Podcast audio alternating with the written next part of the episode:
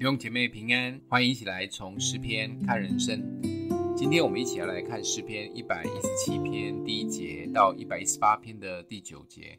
万国啊，你们都当赞美耶和华，万民啊，你们都当颂赞他，因为他向我们大施慈爱，耶和华的诚实存到永远。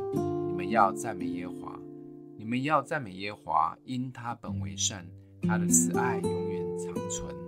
愿以色列说他的慈爱永远长存，愿亚伦的家说他的慈爱永远长存，愿敬畏耶和华的说他的慈爱永远长存。我在急难中求告耶和华，他就应允我，把我安置在宽阔之地。有耶和华帮助我，我必不惧怕。人能把我怎样呢？在那帮助我的人中有耶和华帮助我，所以我要看见那恨我的人遭报。投靠耶和华，强势依赖人；投靠耶和华，强势依赖王子。还记得前几天读到的诗篇“唱三次的重要话”这一篇吗？唱了三次，你们要依靠耶和华，他是你们的帮助和你们的盾牌。在这里，我们看到同一个戏码也上演了。今天一百一十八篇同样有一句话唱了三次。他的慈爱永远长存，这简短的一句话却是整个信仰最关键的事。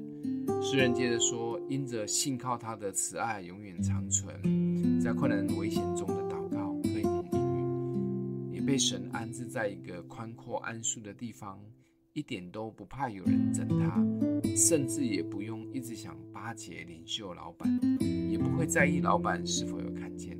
这就是整个信仰，也是教会一直要传达的信息，真实的认识及经历他的慈爱。这个慈爱不是像人与人之间的三分钟热度的爱，而是持续到永恒的爱。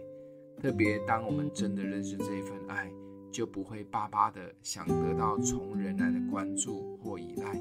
就像最后一句话说的，投靠耶和华，强势依赖王子。你一直想依赖讨好的王子是谁呢？今天默想的经文在第十节，愿敬畏耶和华的说，他的慈爱永远长存。我们一起来祷告。爱我们的父，你的慈爱永远长存，因着这一份爱，让我们可以面对困难不会惧怕，单单的投靠你，不再依赖从人来的肯定。奉耶稣基督的名祷告。欢迎订阅分享，愿上帝祝福你。